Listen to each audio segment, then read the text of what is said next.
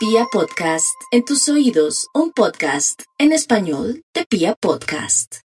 Hoy en Mamás Reales, Ana María Aguilera. Amatista y Vida María transformaron su vida para siempre.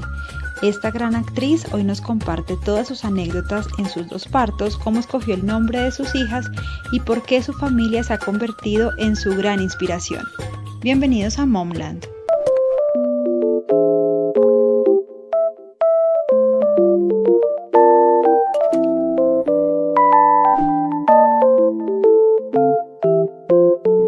Muchas gracias por aceptar esta invitación y bienvenida a Momland.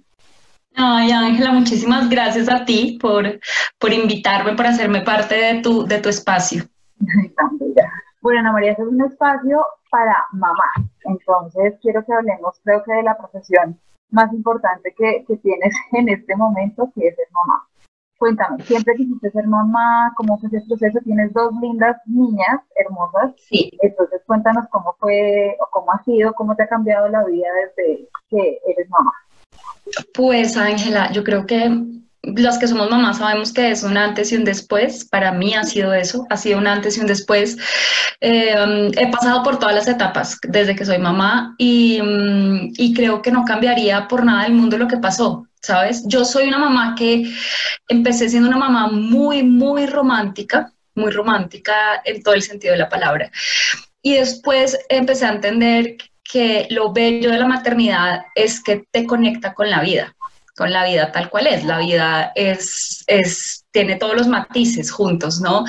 Y también creo que me, me, me, he ocupado en ver esos matices. Creo que cuando tú ves la totalidad del, del momento y la totalidad del, mm, de, de, de, la situación, creo que es mucho más fácil eh, salir un poco y ser es casi que espectadora de tu propia experiencia por momentos. Eh, y eso te permite también ser un poco más objetiva, ¿no? Creo que también tener dos hijas me ha hecho entender otras cosas que no entendía con la primera, ¿no? Amatista, con Amatista yo tomé la decisión de, de parar, me acuerdo que me estresaba muchísimo ir a casting o salir de mi casa, era un estrés para mí, yo lloraba mucho porque sabía lo que significaba mi trabajo y sabía que yo pasaba muchas horas al día en un estudio, eh, yo acababa de terminar un año muy movido de trabajo, llevaba de hecho como unos tres años trabajando sin parar. Y yo decía, no puede ser que yo vaya a dejar a mi hija con alguien más. No, no lo veía posible, ¿sabes? Eh, y, a medida que fue pasando el tiempo, pues también empecé a entender otras cosas, empecé a entender otras cosas como mujer y, y como mamá. Y la llegada de Vida María también fue, fue como una aterrizada muy hermosa, ¿sabes? Que también le agradezco mucho porque el hecho de tener dos pues son dos focos, efectivamente, y de tener dos personalidades tan distintas en la casa, pues ha hecho que, que, vea la maternidad de otra manera. Tus hijas tienen unos nombres muy particulares. ¿Cómo surgió escoger estos nombres tan lindos? Pues bueno, eh, Amatista es la, la, mayor. Yo, mi esposo es como un amante de las piedras, tiene una conexión muy fuerte como con los cuarzos. Y nosotros estábamos en una época cuando, cuando empezamos a, a, pensar en, en, pues en, hacer familia, familia digo con hijos. Eh, nosotros, eh, él estaba como muy conectado con las piedras y me habló de amatista y yo le decía, uy, yo no sé, no estoy muy segura. Y después tuve un sueño en el que yo le preguntaba a Matista cómo se quería llamar. Y Amatista me decía que Amatista. y eso fue muy lindo, ¿no? Porque eso fue como a los tres meses de, estar embarazada. Con Vida María fue muy diferente. Lo que te digo que los embarazos, los hijos son todas las experiencias y los momentos de uno también como mamá son diferentes. Y eh, con Vida María me acuerdo mucho que a los ocho meses yo no le tenía nombre todavía y era lo que hice porque yo me conectaba con ella, yo le decía, bueno, ¿qué, qué hacemos? ¿Será que el día del parto? ¿Qué? Porque esto está muy loco, así usted con ocho meses y nada. Y me decían todos los nombres posibles. De hecho, con, a, a mi esposo me decía, vida. Y yo le decía, no, vida, no, no quiero que sea vida de nadie, que sea la vida, ella vida propia, su vida propia, que haga lo que quiera. Y en una meditación que hice, le dije, bueno, que ya, yo quiero saber ya qué onda. Y se me vino hacia la cabeza como vida. Y yo, no, vida María. Y yo, ¿cómo así? O sea, se me vinieron los dos nombres a la cabeza y yo me había cine que estaba viajando em, y le dije, oye, se me vino este nombre a la cabeza en una meditación, ¿qué opinas? Y me dicen, ay, me encanta, divino, de una. Y quedó Vida María. Obviamente mi familia con los dos nombres fue como, y la familia había sido como, ¿qué les pasa? nombre más tranquilo. Y efectivamente, pues se llaman así, ellos lo escogieron. De hecho, Matista dice ahora que se llama Matista del Sol. Ay, ella, ella, ella lo digo, no yo, para que no quede constancia. Bueno, cuéntame cuáles fueron esos infaltables para ti eh, cuando nacieron tus hijas. O sea, hay, hay un regalo que le dan a uno en el baby shower o algo que compra uno que uno dice, hombre, sin esto creo que no hubiera podido sobrevivir en esos primeros meses con, con mis hijas.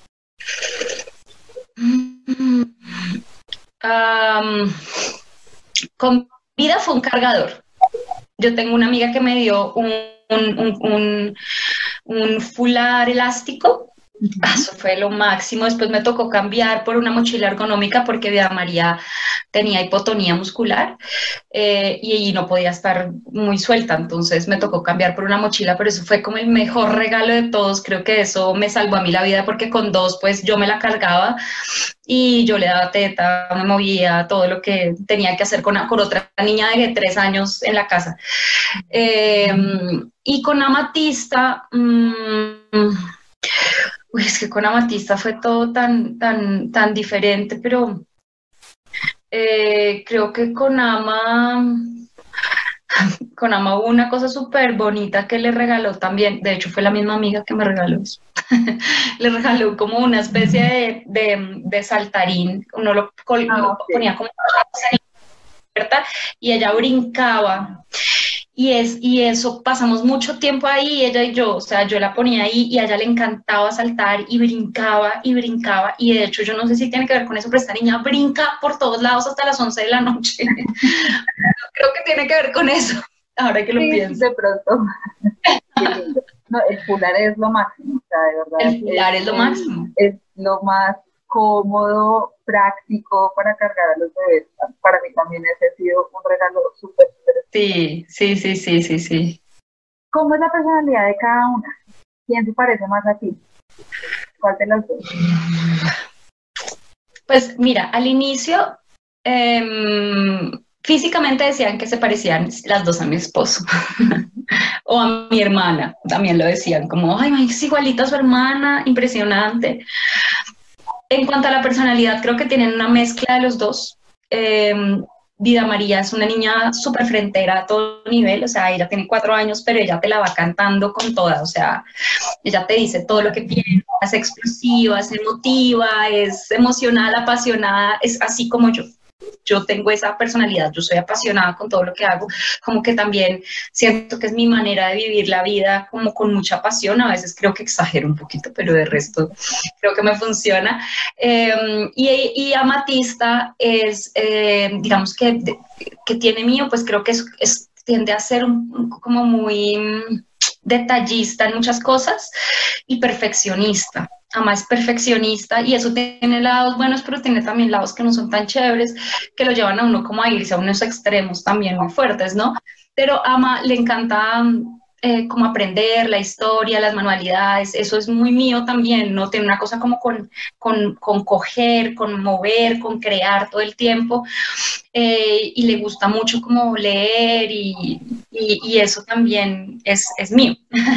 pues mi esposo también, pero yo soy más como llevada como a, ese tipo de cosas. ¿Cómo fueron los primeros 40 días con Amatista? Tu primera, creo que la primera experiencia como mamá esa es la que le marca a uno la vida, sí. tengas dos hijas, pero ¿cómo fueron esos primeros 40 días que uno está como en ese caos de conocer, adaptarse y demás? Cuéntanos cómo un poco tu experiencia, cómo lo manejaste, ¿te dio depresión por parto? No, sabes que a mí no me dio depresión por parto. yo siento que a mí, eh, yo, yo, yo, tiendo como, como persona a vivir las cosas, a ir y de pronto en un momento hago, uff, ¿qué pasó? Esa es como mi, mi, mi, manera, creo que la he ido identificando. Con Ama los primeros 40 días fueron de muchos cuidados, creo que con ellas sí logré hacer un poco como esa tradición del, del, del, del puerperio, que es tan linda también de poderse quedar y la sudada, la teta, la leche, el dolor del, de, cuando uno empieza como a, le empieza a bajar la leche, lo que significa también, ¿no? Porque es que de un momento a otro todo te cambia, todo es diferente, no tienes ni idea qué hacer con, con, con si llora y si no se calma, ¿qué hago? Y, y, creo que me funcionó mucho poder estar en casa y poder dedicarme a ella eh, de lleno esos 40 días. Yo vivía en una casa que tenía dos pisos, y recuerdo que eh, mi papá me decía mucho como, no baje muchas escaleras, su abuela decía que uno no debe bajar muchas escaleras. Entonces yo recuerdo que realmente los primeros 40 días estuve arriba y tampoco me importó, ¿sabes? Esa cuarentena fue fantástica porque me la gocé con toda. Eh, recuerdo mucho, mucho, eh, mucho, muchos momentos míos sola en la ducha, creo que el cansancio y el sudor y, y, y, la teta me dolía mucho al inicio y recuerdo mucho estar yo en la ducha como en, en, unos momentos muy importantes, desde el final del parto, pero sobre todo lo recuerdo eh, los primeros 40 días con ama, ¿no? Recuerdo muchos cuidados de mis papás también, Yacine estuvo muy presente, teníamos una persona que estaba con nosotros en la casa que me cuidó mucho también, eh, y, y, y, recuerdo mucho esos momentos de ama acostada, pero también recuerdo momentos de no saber qué hacer con un bebé, ¿no? Digo, tengo unos momentos en los que yo me sentaba y la miraba y estaba ella tranquila, todo estaba ordenado y yo, yo, ya no sabía qué hacer, ¿no? Esos, además eran momentos de tres segundos, ¿no? Sí, Estoy hablando de, de, horas, ¿no? Momentos en los que si uno no está durmiendo o está haciendo algo, pues entonces yo me recuerdo mirarla y no saber qué hacer, literal, era como, ¿y qué hago yo? ¿Le juego? ¿No la dejo dormir? ¿Duerme? veo televisión, no, no, no sabía qué hacer yo. Eso sí, tengo esa sensación muy presente, como de, de verdad, de no tener idea de, de por dónde agarrar. Súper lindo. ¿Cómo te fue con los embarazos? Bien, ¿sabes? Bueno, con Ama eh, tenía como muchas preguntas, todo era como, ay, me duele, ¿qué hago? No sé si, si es por acá, si no es por acá. Con Ama pude hacer mucho ejercicio porque yo hacía mucho ejercicio antes de tener a Matista, eh, nadaba, hacía yoga, iba al gimnasio. Bueno, cada vez que tenía tiempo, yo lo, cuando tenía el tiempo libre, tenía como una elíptica en mi casa y entonces yo tenía como unas pesitas y unas cosas y yo hacía en mi casa mucho ejercicio. Con Vida María no. con Vida María ya no tenía tanto tiempo eh, y creo que también eh, tenía, era, estaba en otra onda en ese momento porque pues tenía que trabajar. Yo, yo trabajaba, trabajé un tiempo en Vibra, Bogotá. Sí, sí, sí. Y, y me levantaba muy temprano, fue en el embarazo de vida, entonces, claro, la levantada temprano me toteaba a mí porque, pues, imagínate, embarazada y uno a las 4 de la mañana, marica, saliendo de la casa a las 5, súper duro, porque, pero era chévere también, me, me, me, mantuvo muy activa y con vida hay un lazo.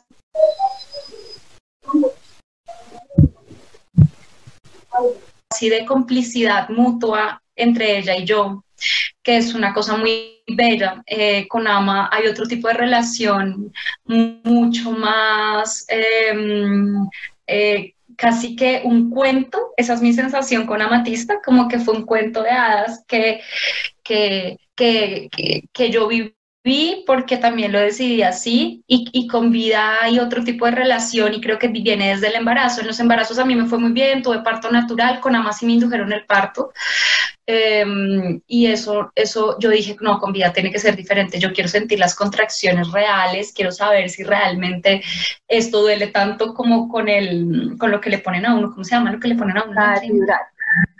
Sí, no, pero la epidural no. La, las hormonas que le ponen, se me olvidó. Ah, el la oxitocina, te Eso, eso, a mí me, me, me pusieron pues para inducirme el parto porque esta niña no nacía eh, y yo ya había botado el tapón mucoso, bueno. Y eh, tips de mamá, que solo está de la mamá, que no le interesa a nadie más, pero, pero era un poco eso, como, sí, sí, sí. como que había botado el tapón, necesitaban hacer esta chinis y no nacía, y entonces me indujeron el parto y, y fue dolorosísimo, pero estaba como entre, entre, entre el dolor de la oxitocina y la epidural, entonces estaba como en un viaje bien particular. Eh, pero Ama nació rápido, sin problema, pero sí la tuvieron en incubadora tres horas, creo que tiene que ver por porque fue largo, desde las 5 de la mañana, y nació como a las como a las 3 de la tarde, bueno, tampoco fue tan, tan largo, pero sí creo que algo pasó y la dejaron en incubadora tres horas mientras yo me recuperaba también. Con vida sí fue súper diferente, recuerdo que empecé con contracciones un jueves, eh, a medianoche me levanté y yo empecé como a contar, ¿no? Como bueno, con Amatista me hubiera ido a la clínica en 3, 2, 1. Con vida me senté yo sola en la sala y dijo, ok, voy a contar.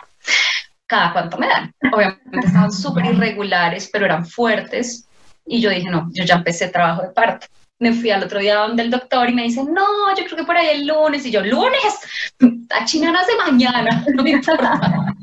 y el man me miró como, ay, Ana María, no, no van a ser mañana. y yo, sí, señor, van a ser mañana y efectivamente nació el otro día. Yo me paré desde las 7 de la mañana, le dije, camine, vamos a hacer vueltas de banco y mi esposo era como, están en aquel Yo con contracción así, ah, paraba así dos segundos, pues efectivamente a las 2 de la tarde yo tenía cada 5 minutos contracciones y el médico me dice como, véngase ya, ¿qué hace en su casa? Me fui para allá y, y, pues sí, ya estaba como con 6 centímetros, una cosa así, y nació como a las tres horas vida, dos horas de, de haber entrado y, y, no me cogió la epidural nunca, no me cogió por nada del mundo esa epidural, yo no sé qué pasó, pero no me cogió. Y yo sentí toda la bajada por el canal, que es lo más duro, pero ya tenía también oxitocina, ¿no? Entonces, obviamente, ah, es, es, mucho más duro, la, la, las contracciones y todo el dolor es más fuerte que si fuera normal, ¿no? Eh, y, pero de todas maneras, pues ahí estuvo y así fue también.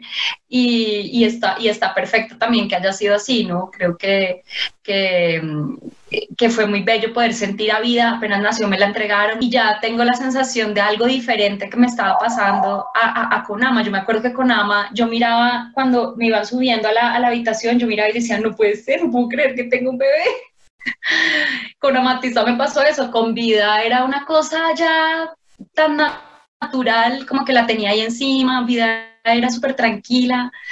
Mm, también yo estaba en otro momento, creo que eso influye mucho, que uno esté en otro momento. Entonces los embarazos sí fueron súper tranquilos.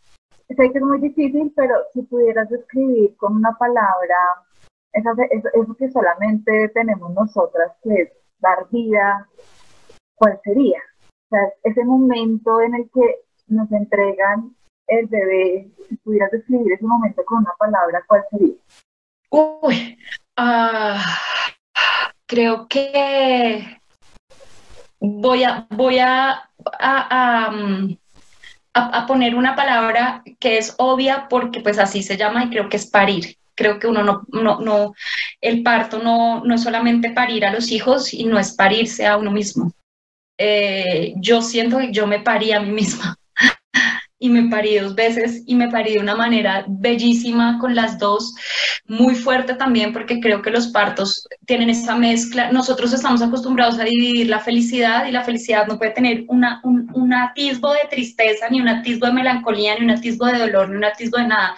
Y creo que yo sí creo en que no debe haber ese tipo de, de diferencias. Y creo que el parto tiene esas cosas, tiene una vida, pero tiene un dolor inmenso también un dolor inmenso a todo nivel. Creo que han estigmatizado mucho el tema del parto porque, no sé, esa sociedad es así, pero yo creo que nosotras las mujeres...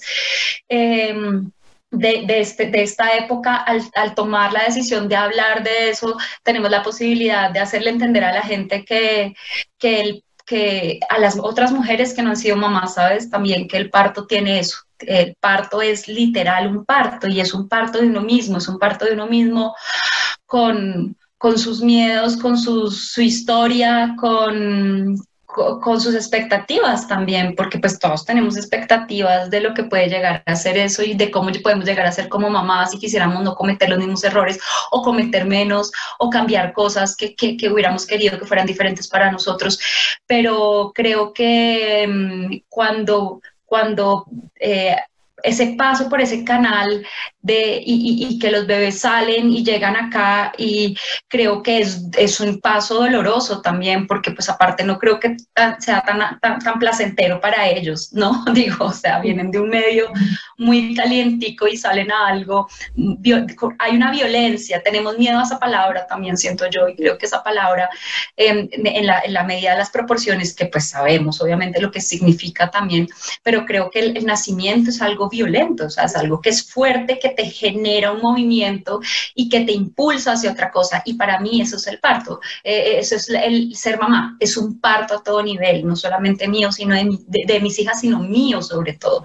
Lo que yo he cambiado y lo que he descubierto de mí es de que soy mamá, no, no tiene precio y no lo hubiera descubierto de otra manera yo entiendo que hay, hay, mujeres que toman otro tipo de decisiones, que me parece que, que, tengo una hermana y tengo eh, primas que no son mamás todavía y que tampoco veo como que haya, y tengo mi cuñada tampoco y tiene una vida maravillosa y, creo que sí se lo cuestiona más socialmente que porque ella misma lo sienta, pero sí creo que para mí es, es una, fue, fue, fue algo trascendental en mi vida, ¿no? Y creo que los partos son eso, son, son trascendentales por lo que implican, traen mucha felicidad, traen, traen mucha esperanza, traen eh, muchas expectativas de vida, de vida por, obvia, por obvias razones.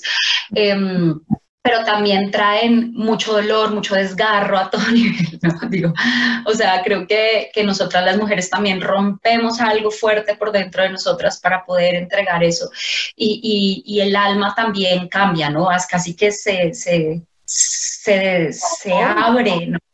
Sí, sí. ¿Cuál es ese consejo que le podrías dar a las mamás eh, que están esperando sus bebés? Que tú digas, y a mí me hubiera gustado que me hubieran dicho eso? Eh, yo creo que seguramente me lo dijeron, pero no paren muchas bolas, pero sí creo que hay una cosa que es la intuición.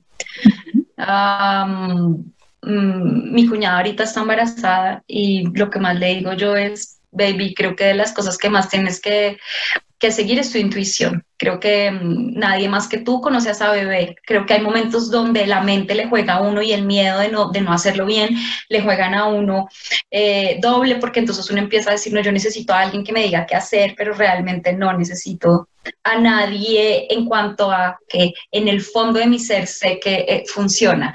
A nivel práctico, obvio, vamos a necesitar siempre una mano amiga que nos ayude, sobre todo los primeros meses, pero creo que la intuición es clave. Mira, yo recuerdo mi hija, chiqui, mi hija la, la, mayor, se cayó de, un, de esos carruseles chiquitos que no son tan altos como los grandes, sino el, el chiquito.